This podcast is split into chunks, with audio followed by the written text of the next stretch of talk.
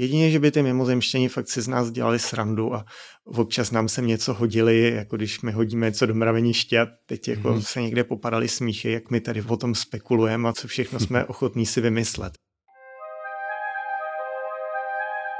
Dobrý den, vítám vás u našeho pořadu Blesk podcast, který pro vás připravuje Jiří Marek. V červenci předstoupil před americký senát whistleblower David Crash, který dříve bojoval v Afghánistánu, pracoval, doufám, že to správně přeložím, pro Národní geoprostorovou spravodajskou agenturu nebo Národní průzkumný úřad. V letech 2019 až 2021 byl členem pracovní skupiny pro neidentifikovatelné letecké jevy. Letos vypověděl, že americká vláda vlastní mimozemská těla, kosmické lodě a vraždí lidi, kteří by o těchto skutečnostech chtěli promluvit. Nejen tuto událost se mnou probere astrobiolog Tomáš Petrásek. Dobrý den. Dobrý den.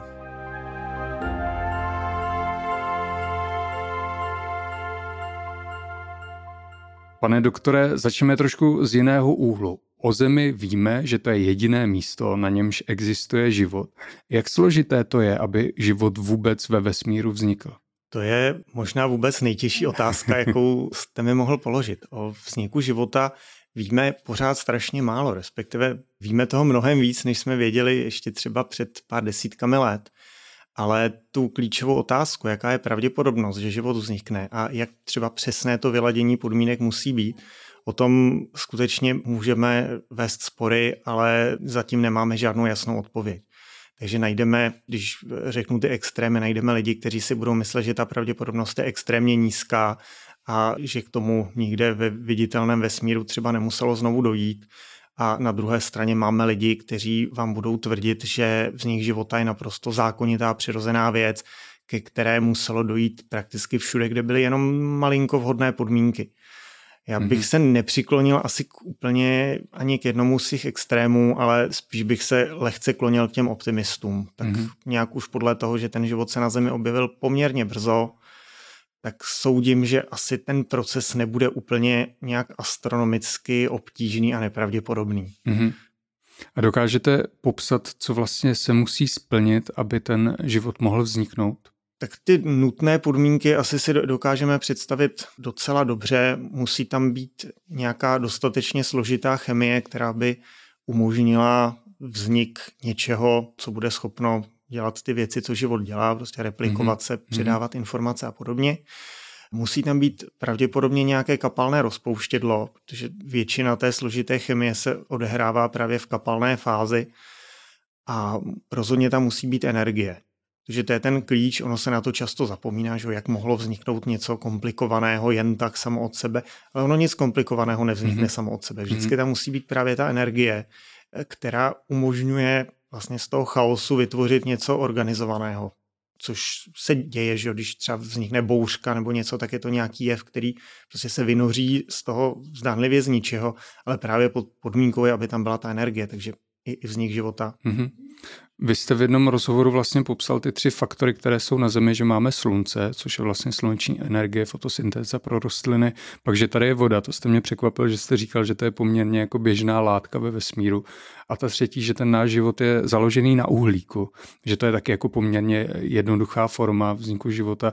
Jaké by mohly být ty složitější formy? Tak eh, jako tohle zřejmě to základní uspořádání, až potkáme mimozemšťany, tak bych eh, si téměř vsadil, že asi taky budou na kombinaci voda-uhlík, protože mm-hmm. je to ve vesmíru, jak jste říkal, hodně. Občas se uvažuje o nějakých exotických formách života. Takový úplně nejvíc eh, spopularizovaný koncept je život na bázi křemíku, mm-hmm. kde by vlastně byly složité molekuly z křemíkových atomů místo z uhlíkových, ale vznikly i nějaké jako jiné koncepty některé úplně jako hodně za hranicemi sci-fi bych řekl, jako třeba, že by mohl život existovat v plazmatu na povrchu hvězdy, nebo dokonce na povrchu nějakých hvězdných pozůstatků, jako, jako jsou třeba neutronové hvězdy a tak. Kdyby... Takže pokud si to můžu představit, tak na základě plazmatu by to vypadalo trošku jako Balarok z Pána prstenů, něco takového. Třeba, třeba, ale tam vlastně my, my o tom moc nevíme, že když se bavíme o životě, který by využíval stejnou chemii, jako jsme my, tak si dokážeme představit zhruba na jaké planetě bychom ho měli hledat, co by se mu líbilo, co by se mu nelíbilo, co potřebuje. Zatímco, jako jestli, jestli prostě život na bázi plazmatu, jestli by se mu líbila hvězda taková nebo maková a co by ho já nemohlo zničit, co by naopak jeho vzniku prospívalo, to je strašně spekulativní a mm-hmm. můžeme si představit téměř všechno. Ale přitom je to jenom bajka, že mhm. nevíme, nevíme, jestli to může existovat, takže proto asi i většina, řekněme, té seriózní vědy, ne, že by tvrdila, že to nejde, to, to vám žádný seriózní vědec říct ani nemůže, ale soustředíme se na to, co se podobá tomu, co známe, řekněme. Mm-hmm. Pokusil se už někdo vytvořit život na nějaké jiné bázi? Já vím, že to asi nejde úplně tak uspíšit celá ta evoluce, nemáme ty miliony let, ale už byly nějaké pokusy třeba? Ale pokusy určitě. Ne, neříkám přímo o stvoření života, to, mhm. to by byl asi příliš ambiciozní cíl, ale vznikají třeba jednotlivé molekuly, nebo i třeba s tím plazmatem se dělají experimenty, jestli tam můžou vznikat nějaké složité struktury, které třeba uchovávají informaci, což se zdá, že za nějakých velmi speciálních podmínek by mohly. Ale když zůstaneme bezpečně na poli chemie, tak tam se třeba běžně připravují analogy nukleových kyselin. Základ našeho pozemského života, v čem uchovává informaci. Mm-hmm. Zjistilo se, že skutečně ano, je možné postavit podobnou molekulu, která by měla podobné vlastnosti, taky by dokázala kódovat informaci, ale je možné ji postavit z jiných součástek. Mm. Takže ano, jsme schopni si postavit molekulu nějakého jako potenciálního mimozemšťana. Mm. Abych tomu správně rozuměl, zase by to mělo takovou tu podobu té šroubovice, nebo by to mělo jiný tvar tady taky se? Eh, zatím ty analogy, které se syntetizovaly, většinou mají skutečně podobu té šroubovice, mm-hmm. ale můžou tam být, když to zjednodušíme, jiná písmenka, můžeme psát vlastně jenom abecedou, nebo kostra té molekuly může být poskládaná z jiných komponentů. Oni tam nějaké zákonitosti musíme dodržet, aby prostě ta molekula že držela pohromadě, aby držela tvar, aby se nám mm. nějak že nezauzlila ale zdá se, že těch možných cest je víc. Jestli třeba ten vesmír skutečně je cinklý, že vytváří spíš nějaké molekuly než jiné, to je možné, že prostě ty exoti, co my si syntetizujeme, tak můžou vzniknout jenom ve skumavce, ale ne někde prostě mm-hmm. v jezírku v přírodě ale minimálně ta chemie dovoluje asi vícero cestiček. Hmm. Když zmiňujete to jezírko, tak zase vás budu parafrázovat. Vy jste v jednom rozhovoru řekl, že kdyby náhodou z toho praoceánu vylezla voda, která by měla šest ploutví, tak bychom neměli dvě končetiny, ale třeba pravděpodobně šest. Tak to je ono. Taky samozřejmě, to už zase jsme v té evoluci ano. o nějakou tu miliardu let dál, ale určitě ta cesta evoluce je na jednu stranu hodně usměrňovaná podmínkami, ale na druhou stranu je strašně moc o náhodě. Protože prostě když už se něco nějak udělá, tak je velice těžké to změnit. To vlastně známe i v lidské společnosti, ale ta evoluce je taky hodně konzervativní.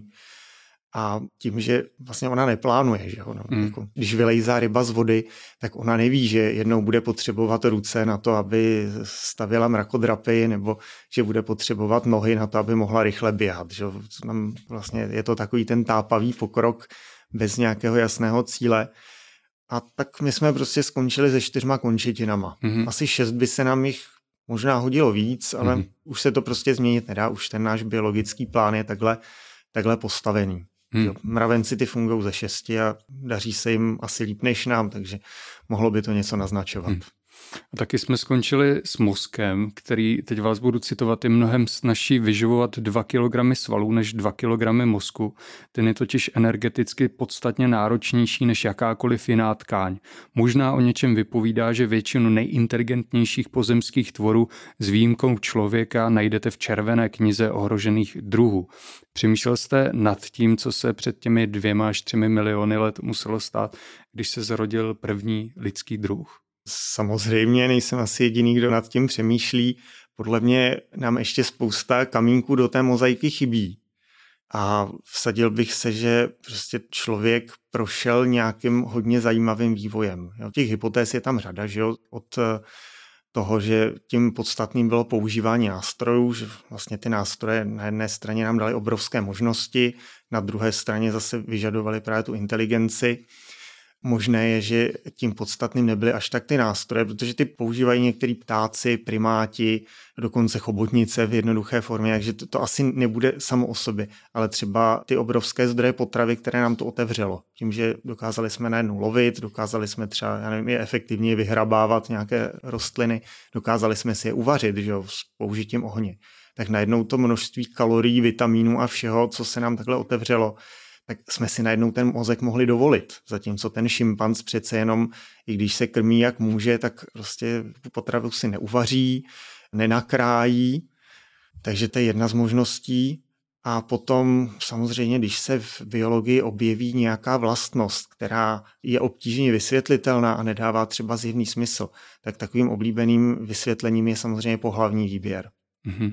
Jelen má parohy. Na obranu mu jsou v celku k ničemu, to by mu stačily normální rohy. Tak proč něco takového velkého?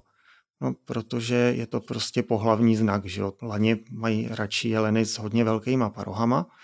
To samý, že jo, ty ocasy u pávů tak se objevila i představa, že vlastně my lidé si hledáme partnery podle inteligence. Mm-hmm. Asi ne teda podle té inteligence, která se měří IQ testy, ale třeba podle schopnosti vést nějakou oduševnělou konverzaci, mm-hmm. podle třeba schopnosti smyslu pro humor, že? což je taky nějaké měřítko určitého typu inteligence, podle schopnosti třeba vyznat se ve společnosti, třeba dosáhnout nějakého úspěchu.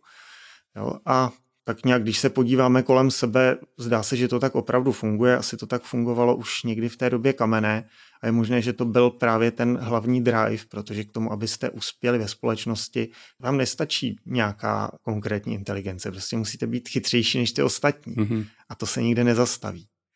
Ale já myslím, že všechny tyhle faktory asi hrály roli, všechny se u nás tak jako šťastně sešly a díky tomu tady můžeme sedět a povídat si a používat nejmodernější technologie, jaké na Zemi nikdy žádný jiný druh pravděpodobně neměl. Hmm. Asi čekají naši posluchači a diváci, až se dostanou k těm mimozemšťanům, ale ještě chviličku vás pozdržím. Vy jste řekl zajímavou větu, že inteligence se asi nikde nezastaví. Myslíte si, že lidé budou stále inteligentnější a inteligentnější? To je zajímavá otázka, protože evoluce funguje tam, kde je ten výběr. Takže je otázka, jestli bude skutečně výhodou, a teď nemyslím výhodou z hlediska třeba příjmu, ale z hlediska rozmnožování, z hlediska předávání svých genů, jestli pořád ještě je to pro nás taková výhoda. A je také otázka, jestli člověk tu svoji evoluci nezačne sám směřovat nějakými genetickými manipulacemi mm-hmm. nebo jinak jestli třeba s rozvojem technologie se vlastně ta inteligence nestane zastaralou, nebo minimálně nějaká její část, že já nevím, před eh, vynálezem písma lidi měli mnohem větší nároky na paměť, protože co si nedokázali zapamatovat, nabiflovat z paměti, tak to prostě neexistovalo. Mm. Takže je možné, že zase ta inteligence se bude vyvíjet nějakým určitým směrem, že nějaká její složka třeba zakrní, nějaká se rozvine, ale to se předvídá opravdu hodně těžko. Hmm. Když jsme tady u té inteligence, u inteligentního života, jak podle vás je složité, aby opravdu vznikl ve vesmíru inteligentní život? Teď už se dostáváme k těm mimozemšťanům, protože my jiný život, jak jsem říkal, v úvodu neznáme. Zase, když bych vycházel z toho, co můžeme znát, to je vývoj tady na Zemi, tak se zdá, že ta cesta k inteligenci asi bude řádově obtížnější než jenom cesta k jednoduchému životu soudě třeba podle toho, že život na Zemi tady existoval 4 miliardy let plus minus, z toho minimálně třeba půl miliardu let tady máme poměrně vyspělý život, nějaký mnohobuněčný, který už bychom mohli vzít do ruky, který může něco zajímavého dělat. Ale lidská evoluce, které došlo až v posledním jednom nebo dvou milionech let, takže to je úplně nesouměřitelné časové měřítko. To byl vlastně až poslední okamžik z celé té dlouhé historie že buď to, to bylo něco nepravděpodobného, prostě nějaká náhoda, která nemusela přijít a třeba by nemusela přijít vůbec nikdy, a nebo minimálně je to proces, který velmi dlouho se připravuje, zraje, než opravdu jako jsou splněny všechny ty podmínky a dojde k tomu. Mm-hmm. Která z těchto variant to je, jestli je to sportka, nebo jestli je to prostě taková ta dlouhodobá píle, to si netroufám hádat. Mm-hmm. A jaký vy máte osobně názor na to, co se teďka poměrně šíří internetem, jsou o tom mají různé televizní pořady, že lidi ovlivnili mimozemštění ve vývoji, že třeba napříč civilizacemi Egypt, a v Jižní Americe další civilizace a tak dále, v určitém časovém období mají podobné motivy a tak dále nějakého jako mezihvězdného člověka. Tak já jsem k tomu spíš skeptik, už protože mm-hmm. vlastně tahle myšlenka je velice stará. Jako ve 20. století to hodně spopularizoval Erich von Deniken, ale ten zdaleka nebyl autorem této myšlenky, to už by se datovalo minimálně kam třeba do 19. století. A od té doby samozřejmě budí to spoustu pozornosti, protože je to atraktivní představa, ale za celou tu dobu se nepodařilo najít nic, co by opravdu ukazovalo na ty mimozemšťany. Nikde jsme prostě, i když na internetu samozřejmě najdeme spoustu jako opačných tvrzení, nikde nemáme jedinou kostru mimozemšťana, ani zub mimozemšťana, nic. Nikde nemáme třeba mimozemskou DNA nebo prostě cokoliv, nějaký biologický materiál nemáme ani nějaký skamenělý letající talíř prostě z uh, doby kamenné nebo něco takového kdy by ti mimozemšťané tedy museli být opravdu hodně opatrní, aby po sobě nic nezanechali, což by, pokud by teda působili opravdu celosvětově po tisíce let, bylo hodně těžké. A myslím si, že pravděpodobnější je, že mohly tady třeba být kontakty mezi těmi civilizacemi, které my dneska těžko dokážeme vysledovat, že se mohly ovlivňovat navzájem. A to, že tady byly poznatky, které se třeba potom ztratily a pak zase objevily a které nám dneska můžou připadat, že jako jak to ti lidi mohli vědět, v tom museli být Marťani nebo, nebo někdo. Tak oni ty lidi jenom nebyli hloupí, oni prostě velice dobře znali ten svůj svět, ty materiály, se kterými pracovali a měli zase možnosti třeba časové, které my dneska nemáme. A tak jako když jenom bychom měli dneska jen tak bez přípravy vyrobit kamenou sekeru, tak s tím strávíme strašně moc času, než aspoň něco vyrobíme a pořád, když bychom to položili vedle toho, co vyrobil Kromaňonec, který v tom byl opravdu jako školený, tak to prostě nebude ono. Hmm. Protože to bylo umění, to bylo řemeslo, který, který se vyučovalo a zrovna tak asi stavba pyramid nebo těch chrámů. A nám to dneska může připadat jako zázrak, ale myslím si na 99%, že v tom hmm. žádný mimozemštění figurovat nemuseli. Po to bych se podepsal a pan profesor Miroslav Bárta vlastně často říká svým posluchačům, že si musíme uvědomit, nesmíme podceňovat toho člověka minulého, že my jsme nějak chytřejší než on, nebo inteligentnější, nebo máme mnohem víc znalostí, že ty civilizace taky dosáhly určité vyspělosti a třeba my často teprve teď na spoustu věcí z toho docházíme. A zase na jiné zapomínáme. Protože že spousta těch tradičních řemesel i jako v nové době že jo, se vytratila a jsou věci, které už dneska třeba dokáže udělat jenom pár lidí na planetě, když před 200 lety byly hmm. úplně běžné, takže to je normální, že se dovednosti vytrácejí. To je pravda.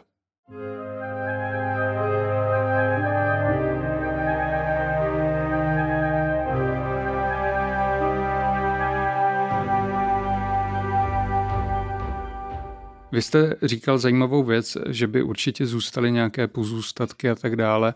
A teďka se přesuneme k tomu Davidu Crunchovi, který říká, že v 30. letech američané získali teda první mimozemská těla a první nějaké trosky nějakého stroje létajícího z Itálie. Už mi chcete skočit do řeči, já jenom to dokončím tu myšlenku.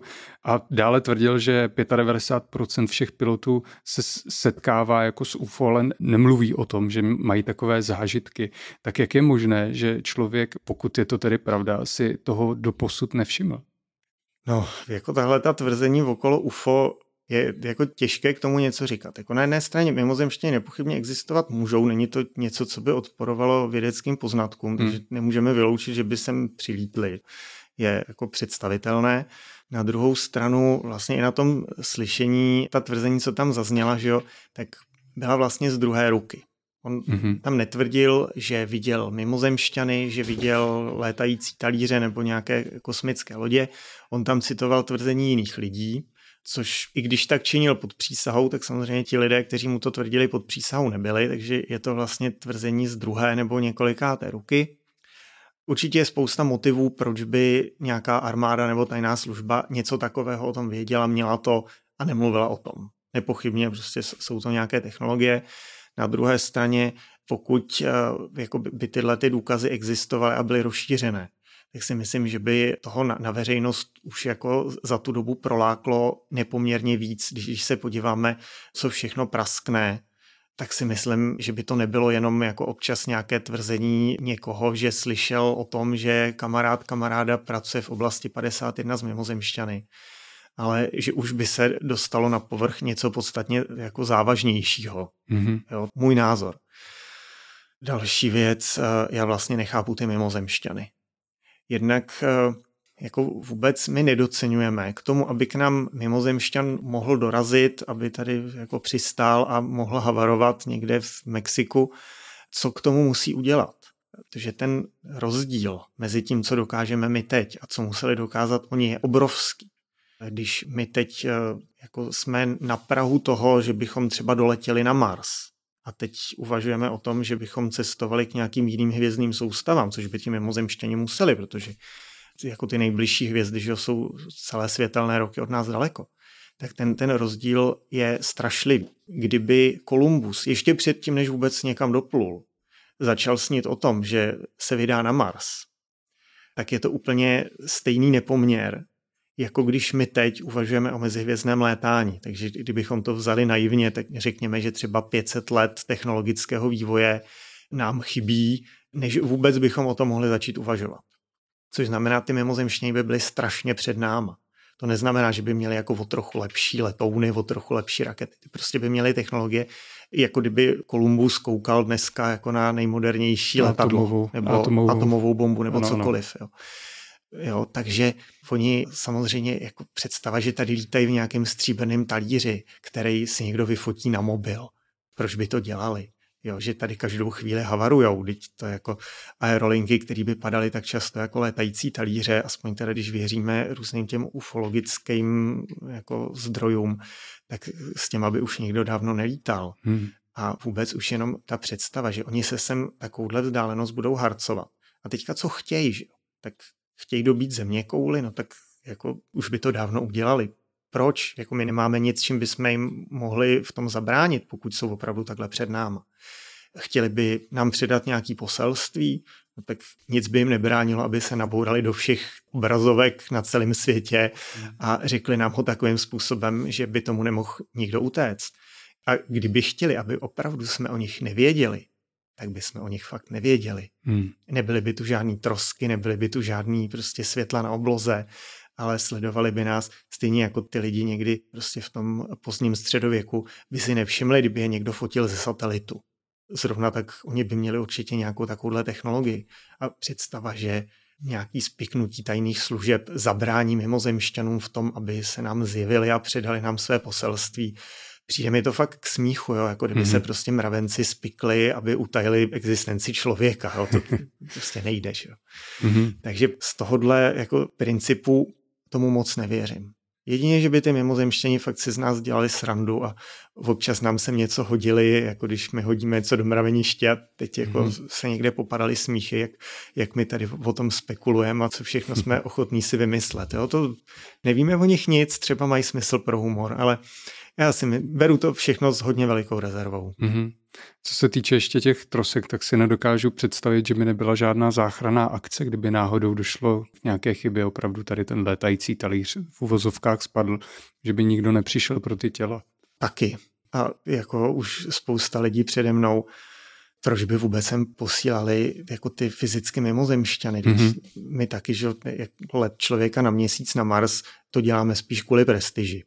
Jinak jako spousta těch výzkumných cílů se dá dělat s pomocí jenom robotů, automatů a tím spíš, když chcete zkoumat planetu, kde je život, kde chcete, předpokládám, aby si vás nikdo moc nevšiml, no tak tam pošlete automatickou sondu, která bude nějak zamaskovaná, malá a nikdo ji nebude mít šanci najít a ne prostě létající talíř s několika piloty na palubě, teď to je vlastně anachronismus. To mm-hmm. Prostě mohli si to tak představit v 50. letech, když ještě nebyly počítače, ale dneska to už vlastně nedává vůbec smysl.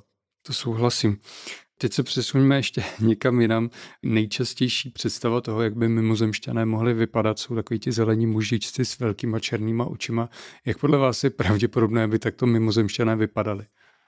Mimozemšťané jsou mimozemšťané, ty můžou vypadat ledasy, jak jo, že vlastně i tady na Zemi, že máme obrovskou paletu živých organismů a ty všechny pocházejí z jednoho předka, mm. z jedné planety, z podobného prostředí.